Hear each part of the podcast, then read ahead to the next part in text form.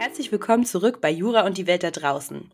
Wenn man die Jobbeschreibung Verwaltungsjuristin hört, dann denken wahrscheinlich viele an angegibte Aktendeckel, starre Hierarchien und leere Flure ab 16 Uhr. Gerade für politisch interessierte JuristInnen können die Ministerien der Länder und des Bundes aber spannende Arbeitgeber sein, mit stark international ausgerichteten Einsatzmöglichkeiten. Was an diesen Klischees jetzt wirklich dran ist, will ich heute mit Anne Papke besprechen. Anne ist Laureatin in der Abteilung Europapolitik am Bundesministerium für Wirtschaft und Klimaschutz. Anne, wenn man deinen Lebenslauf durchliest, ähm, ist deine Begeisterung fürs Europarecht ziemlich unübersehbar. Du hast unter anderem eine Station bei der Kommission absolviert und einen Master am College of Europe gemacht. Und jetzt bist du Laureatin am BMWK. Das klingt ganz schön fancy, aber was heißt es denn eigentlich, Laureatin am BMWK? Ja, Laureatenstellen sind äh, tatsächlich gar nicht so breit bekannt. Ähm, das sind befristete Referentenstellen in Ministerien für BewerberInnen, die sich in EU-Auswahlverfahren befinden. Also ähm, ursprünglich ist, wurde die Stelle für die Überbrückungszeit im Außerprozess ähm, der EU geschaffen, denn das Auswahlverfahren dauert dort in der Regel ziemlich lange und ist mit längerer Vorbereitungszeit verbunden. Und das hat in der Vergangenheit dazu geführt, dass sich immer weniger Deutsche auf diese Stellen beworben haben in der EU und ähm, weniger Deutsche eben auf EU-Ebene vertreten waren. Und um dem entgegenzuwirken und ähm, die Attraktivität der Stellen zu steigern, hat die Bundesregierung Regierung die Laureatenstellen ausgeschrieben. Das sind ähm, also Stellen mit EU-Bezug, grundsätzlich in der Europaabteilung, und ähm, sie sind auf ein oder zwei Jahre ähm, ausgeschrieben. Theoretisch sind sie also daher für Leute ausgelegt, die auch Interesse eben auf EU-Ebene haben und ähm, da vielleicht eben arbeiten wollen ähm, in der Zukunft. Faktisch muss man aber sagen, dass sich viele der ehemaligen Laureatinnen dann auch doch in Ministerien äh, befinden und übernommen werden, weil es ihnen einfach gut gefallen hat. Ähm, die Laureatenstellen bieten also auch die Möglichkeit, sich im Ministerium auszuprobieren, zu schauen, ob die Arbeit einem dort gefällt, bevor man sich eben verbeamten lässt. Und ähm, oft schreckten einen diese, diese ähm, Ausschreibungen ab, weil ähm, da eben steht, dass man sich in diesen EU-Auswahlverfahren befinden muss. Und LaureatInnen heißt auch eigentlich, ähm, dass es Personen sind, die sich auf der Reserveliste ähm, befinden ähm, und die sich schon konkret auf konkrete um, auf Stellen in EU-Institutionen bewerben können. Aber ähm, das ist eigentlich gar nicht der Fall. Also man muss sich nur ähm, theoretisch dort beworben haben und in diesem Außerprozess sich befinden, aber nicht schon ausgewählt sein und ähm, tatsächlich schon äh, quasi vor dem Einstieg in der EU stehen. Also das ist ja ganz witzig. Da kommen scheinbar dann einige so auf den Geschmack, dass sie doch lieber an einem deutschen Ministerium bleiben wollen. Äh, verfehlt ja so fast ein bisschen den Zweck. Ähm, ja, du hast es gerade schon angerissen, der Auswahlprozess äh, für die EU. Ähm, ich muss sagen, ich habe mich damit auch mal befasst und war dann so ein bisschen erschlagen davon, äh, welche Verfahren es da gibt ähm, und wie man sich da generell äh, vorstellt und an diese Stellen rankommt. Ich vermute mal, du wirst dich damit schon ein bisschen befasst haben. Kannst du da mal so kurz erzählen, welche Möglichkeiten es denn gibt, ähm, bei der EU zu arbeiten und wie der Weg dahin führt? Ja, es gibt die verbeamteten Stellen in der EU, also da ist man wirklich EU-Beamte oder Beamtin und ähm, da muss man das EPSO-Verfahren durchlaufen. Ähm, das ist also ein Konkurs, ähm, der in drei verschiedenen Schritten, ähm, in drei verschiedene Schritte gegliedert ist. Ähm, man macht einen Vorauswahltest ähm, zum Zahlenverständnis, abstrakten Denken, sprachliches Verständnis, sprachlogisches Denken, ein Kompetenztest, das ist ähm, je nach Stelle, auf die man sich beworben hat, also bei ähm, JuristInnen sind das eben rechtliche Kenntnisse im EU-Recht, die da abgeprüft werden. Und ähm, man durchläuft zum Schluss noch ein Assessment Center, also individuelle Gespräche und Diskussionen vor Ort. Wobei das, glaube ich, auch ähm, reformiert werden soll, wenn ich das richtig mitbekommen habe. Ähm, und dann gibt es die Cast-Stellen. Das sind im Gegensatz zu den verbeamteten Stellen befristete Stellen auf EU-Ebene. Ich meine, die sind bis zu sechs Jahre befristet. Und ähm, dort durchläuft man tatsächlich ein ähnliches Verfahren, ähm, nur sind äh, die Voraussetzungen anscheinend ein bisschen geringer. Ähm, ansonsten gibt es noch die Möglichkeit, äh, als Temporary Agent zu arbeiten, also einen Zeitvertrag bei der EU zu haben. Das ist ein bisschen ähm, prekärer äh, von den Arbeitsverhältnissen, da ist auch kein Konkurs notwendig. Ähm, aber äh, da hat man eben ja keine unbefristete Anstellung und ähm, nicht so die, die Sicherheiten. Ähm, aber es gibt auch die Möglichkeit, ähm, zunächst einmal auf EU-Ebene sich auszuprobieren ähm, im Rahmen eines Praktikums. Zum Beispiel gibt es das Blue Book Traineeship, das dauert fünf Monate, oder das Atypical Traineeship ähm, drei Monate. Das machen oft die JuristInnen, weil äh, das im Referendariat ähm, ganz praktisch ist. Aber das wird auch nicht bezahlt, das Atypical Traineeship, wohingegen das Blue Book äh, Traineeship äh, bezahlt ist. In, ja, in jedem Fall kann man da wirklich ähm, super Verbindungen mit anderen ähm, PraktikantInnen knüpfen. Ich habe das selber gemacht, das Atypical, Atypical Traineeship, also äh, für drei Monate im Rahmen meiner Wahlstation in der Kommission gearbeitet, ähm, wie du auch schon erwähnt hast, in DG Just. Und es hat mir wirklich sehr, sehr gut gefallen und auch nochmal ähm, meine Lust äh, auf, äh, auf EU-Ebene zu arbeiten in jedem Fall verstärkt. Ja, das klingt richtig cool. Hast ja auch schon ein bisschen von erzählt. Ähm, da konntest du ja sicherlich auch einen Einblick gewinnen, ähm, welche Skills und welches Wissen sind denn wichtig oder werden vorausgesetzt, um bei der EU arbeiten zu können. Also neben Englisch wahrscheinlich auch gute Französischkenntnisse. Aber inhaltlich gibt es da irgendwelche Präferenzen, worauf man sich juristisch spezialisiert haben sollte oder wie sieht das denn aus? Also ich glaube, zunächst einmal sollte man auf jeden Fall ein Interesse an europäischen Themen haben und ähm, dies auch, auch, äh, auch aus der Perspektive der EU und nicht nur ähm, aus nationaler Perspektive. Und ähm, ein Verständnis natürlich für politische Prozesse, also auch da nicht nur auf nationaler Ebene, sondern eben auch auf europäischer Ebene und am besten auch, wie diese eben ineinander greifen. Ähm, und bestenfalls hat man äh, das eben auch irgendwie in seinem ähm, in seiner Rahmen seiner Ausbildung gezeigt. Also es ist immer von Vorteil, wenn man irgendwie ähm, Mood Courts gemacht hat, zum Beispiel, also simulierte Gerichtsverhandlungen oder andere Projekte, schon mal Praktika in diesen Bereichen ähm, auf internationaler Ebene. Ähm, das ist auf jeden Fall von Vorteil. Und Natürlich, wie du auch schon erwähnt hast, sind Fremdsprachenkenntnisse wichtig. Ähm, Englisch ist ähm, Voraussetzung, es sind zwei Sprachenvoraussetzungen. Ähm, Englisch und Französisch sind so die am häufigsten gesprochenen Sprachen auf EU-Ebene und sehr wichtig. Aber ähm, man kann diese zweite Sprache auch durch eine andere ersetzen, also auch durch ja, andere in der EU anerkannte Sprachen. Idealerweise äh, spricht man auch noch mehrere Sprachen, das ist immer am besten gesehen. Aber zwei reichen auf jeden Fall offiziell für die Voraussetzung. Es ist ja auch so, ne, dass alle, ähm, alle Sprachen der EU sozusagen, die sind ja auch Amtssprachen auf europäischer Ebene, sodass man damit, also wenn man auch eine Orchideensprache spricht, zum Beispiel Litauisch, wäre das im Zweifelsfall ja auch nicht unbedingt schlecht, oder? Nee, gar nicht. Also ich würde sogar sagen, dass es ähm, auch von Vorteil sein kann. Nur ähm, wird man damit nicht jeden Tag konfrontiert. Also eine Arbeitsweise, die Arbeitssprachen sind wirklich Englisch und Französisch ähm, in der EU und das sollte man bestenfalls deswegen auch beherrschen. Und es macht einem auf jeden Fall das Leben viel einfacher, wenn man auch Französisch kann. Ja, das war immer so ein bisschen mein Pferdefuß, das kann ich leider nicht so gut. Ähm, ja, du hast äh, ja auch in deinem Lebenslauf stehen, da haben wir selber noch nie drüber gesprochen, dass du einen Master am College of Europe gemacht hast. Ähm, mir ist es tatsächlich ein Begriff, das wurde so ein bisschen beworben damals, als ich selber an der Uni war. Ähm, kannst du vielleicht da mal so ein bisschen drüber erzählen, was das für eine Institution ist? Was macht man da jetzt konkret? Ja, das College of Europe ist eine Universität für europäische Studien. Es gibt da einen starken EU-Rechts- und EU-Politikbezug. Viele sehen diese Uni auch als Sprungbrett oder jedenfalls als gute Vorbereitung für eine Tätigkeit in den europäischen Institutionen. Neben dem LLM, dem Master of Laws für Europarecht, den ich dort gemacht habe, gibt es auch noch andere Studiengänge wie Politik, internationale Beziehungen und Wirtschaft. Und jede Studienrichtung hat eben eine europapolitische Ausrichtung. Das College hat Standorte in Brügge, also Belgien, und in Natolin, Polen.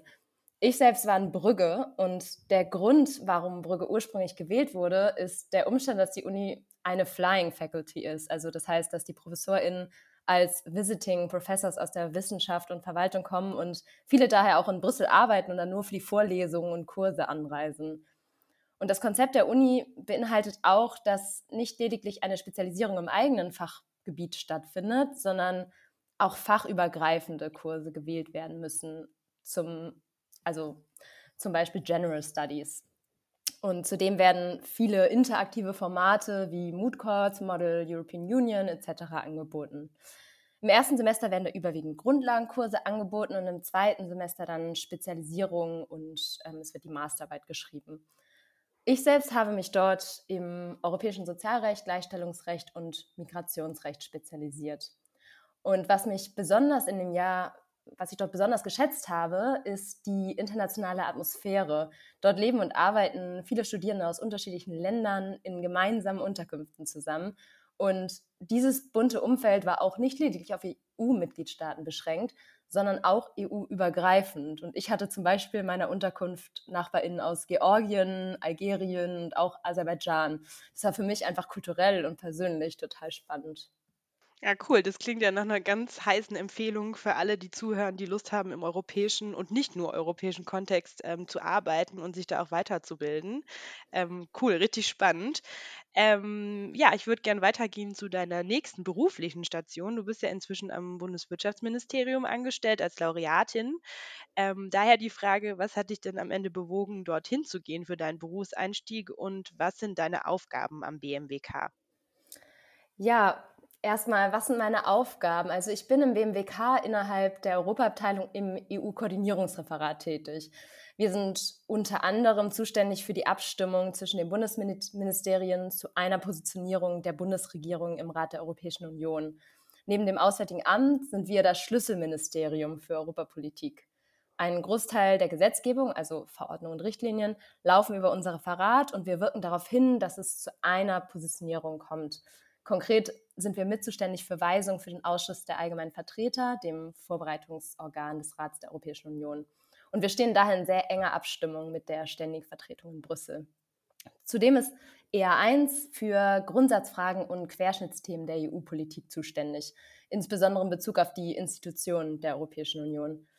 Darüber hinaus besteht eine Zuständigkeit für Beziehungen zum Bundestag. Das umfasst vorrangig die Unterrichtungspflichten, die die Bundesregierung gegenüber dem Bundestag hat. Und es werden auch Beziehungen zum Europäischen Parlament gepflegt. Ich habe mich spezifisch für das Referat entschieden und mich aufgrund meines europarechtlichen Hintergrundes auch auf die Stelle beworben. Und das ist das Besondere eben an Laureatenstellen, dass eine Bewerbung für ein bestimmtes Referat möglich ist. Im Rahmen der Beamtenlaufbahn zum Beispiel ist zwar die Angabe einer Präferenz möglich, aber keine Gewährleistung, dort auch wirklich eingesetzt zu werden. Und die die bewusste Wahl für mich jetzt ähm, bei ER1 hat sich auch wirklich gelohnt, denn es macht mir echt viel Spaß, an der Schnittstelle zwischen EU-Recht und EU-Politik zu arbeiten und ist auch ja, vor dem Hintergrund meiner Ausbildung wie auf mich zugeschnitten. Ja, das äh, passt wirklich wie die Faust aus Auge, so wie du das beschreibst. Ähm, was mich ein bisschen überrascht, wenn ich das jetzt so höre, ist, dass du als gestandene Juristin da ja scheinbar doch auch sehr politisch arbeitest. Ähm, schätze ich das falsch ein oder würdest du das bestätigen? Ja, ich würde sagen beides. Vorrangig arbeiten wir auf jeden Fall politisch, aber ein juristisches Verständnis ist auf jeden Fall sehr hilfreich, denn es ist tatsächlich wichtig herauszufinden, wo eigentlich ein rechtliches Problem bestehen könnte und wann zum Beispiel dann das Refer Rechtsreferat konsultiert werden müsste. Und das ist auch die Herausforderung im Referat generell, dass ein Gefühl dafür entwickelt werden muss, was die potenziell politisch oder rechtlich strittigen oder neuralgischen Punkte sind und wo Gespräche anvisiert werden müssten zwischen den verschiedenen Ministerien oder Referaten, um zu einer Einigung zu kommen und eben eine einheitliche Position dann auch gegenüber Brüssel vertreten zu können. Also wenn man das jetzt so hört, also das ist ja wirklich wahnsinnig äh, international ausgerichtet, im Prinzip so Diplomatin Light, so ein Stück weit, wenn du das so erzählst. Ähm, also ich kann da vielleicht noch ergänzen und oute mich damit jetzt auch schon direkt ein bisschen. Wir sind ja seit dieser Woche äh, KollegInnen am genau, BMWK. Ja, das freut freut mich auch sehr. Ähm, genau, da habe ich jetzt auch schon mitbekommen, dass auch wenn man, sag ich mal, regulär dort arbeitet, es auch Möglichkeiten gibt, ähm, also eine Weile sich ausleihen zu lassen an äh, ständige Vertretungen und Botschaften im Ausland oder eben auch ähm, nach Brüssel. Und das war aus meiner Perspektive auch mit ein starkes Argument, dass ich mich entschieden habe, dort anzufangen, weil es einem eben Möglichkeiten gibt, stark international politisch zu arbeiten. Und ich finde, so bekommt man das schwer in einem anderen Kontext. Ich weiß nicht, wahrscheinlich hast du dir ähnliche Gedanken gemacht, als an die Entscheidung ging. Auf jeden. Fall, genau. Also das finde ich tatsächlich ein riesiger Vorteil und total ähm, totaler Attraktivitätspunkt im BMWK. Ähm, man kann sich abordnen lassen, genau, in verschiedene Auslandsposten. Und ähm, zum Beispiel die Ständige Vertretung in Brüssel, das ist so eine der ähm, größten Auslandsposten mit den meisten, ähm, mit den meisten Plätzen. Und dann gibt es aber auch bei der OECD in Paris zum Beispiel, bei internationalen Organisationen äh, in New York, in ähm, Wien, glaube ich, Genf ähm, und sogar aber auch außereuropäisch. Ähm, ich meine, in Japan und äh, anderen Ländern auch noch. Ja. Plätze. Washington wurde mir auch gesagt, dass genau. man da oft genau. sich entsenden lassen kann. Also auch dort, genau. Ja. Und das äh, finde ich total spannend. Und äh, daneben, neben diesen Abordnungen ins Ausland, sind natürlich auch Abordnungen in andere Ministerien möglich und äh, vor allem ins Bundeskanzleramt. Ähm, auch das nehmen tatsächlich viele in Anspruch. Und was ich auch vor kurzem erfahren habe, ist, dass man sich auch beurlauben lassen kann und ähm, dann in andere Institutionen wie zum Beispiel den Bundestag gehen kann für eine bestimmte Zeit. Ähm, das finde ich auch zum Beispiel sehr attraktiv. attraktiv. Schau mal, da kriege ich jetzt auch noch gute Insider-Infos, die ich mir merken kann für meinen weiteren Berufsweg. ähm, Anne, soweit du das erzählen darfst, ähm, würde mich auch interessieren, was denn so bisher dein berufliches Highlight war. Was fandst du am spannendsten oder was hat dich total überrascht, falls du sowas teilen kannst? Ja, ich habe es ja schon kurz angeschnitten, ähm, dass ich unter anderem für die Beziehung zum Bundestag zuständig bin und in dem Rahmen war ich für Verhandlungen oder Gespräche auch dort. Ähm, da ging es um die Umsetzung eines Urteils des Bundesverfassungsgerichts zu Themen ähm, der gemeinsamen Außen- und Sicherheitspolitik.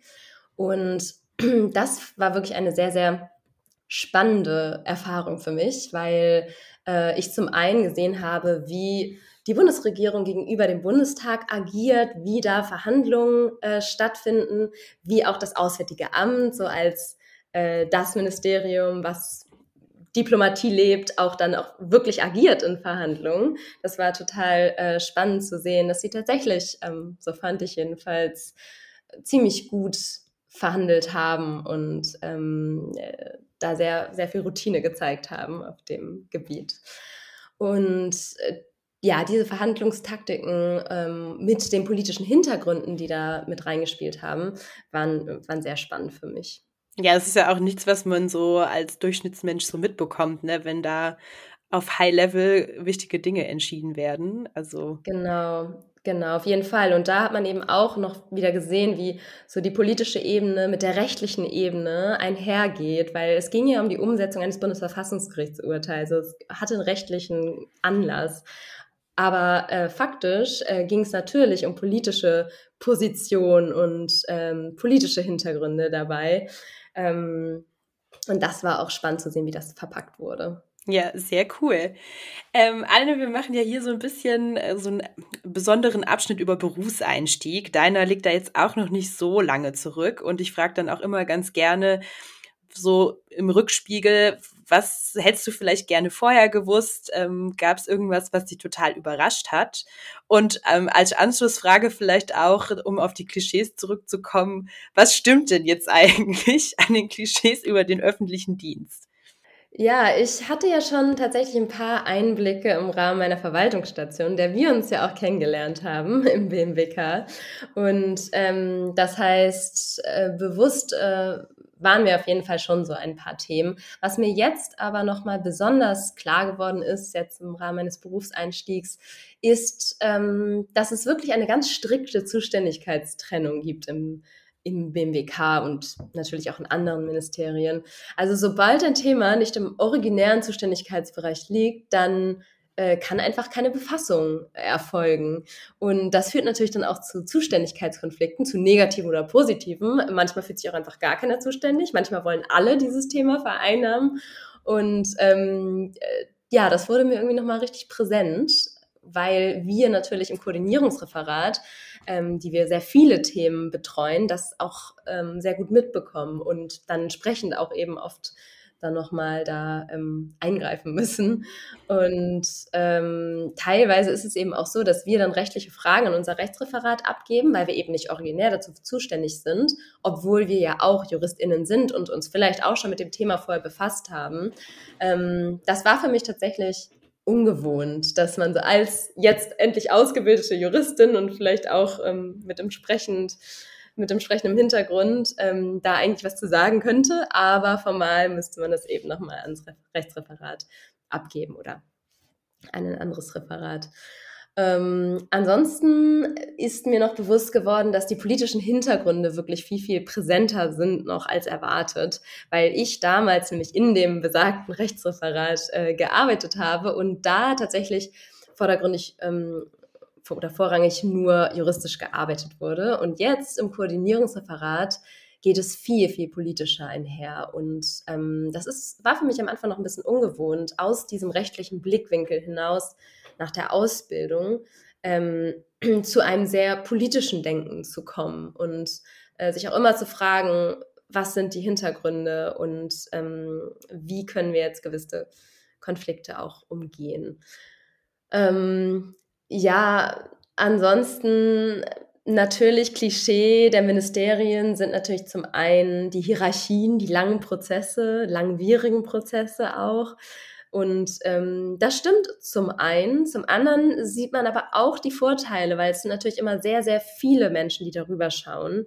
Und ähm, das führt auch schon oft dann zu Verbesserungen oder einfach dazu, dass ähm, auf viel mehr Punkte hingewiesen werden kann, wenn ähm, viele Augen drauf blicken.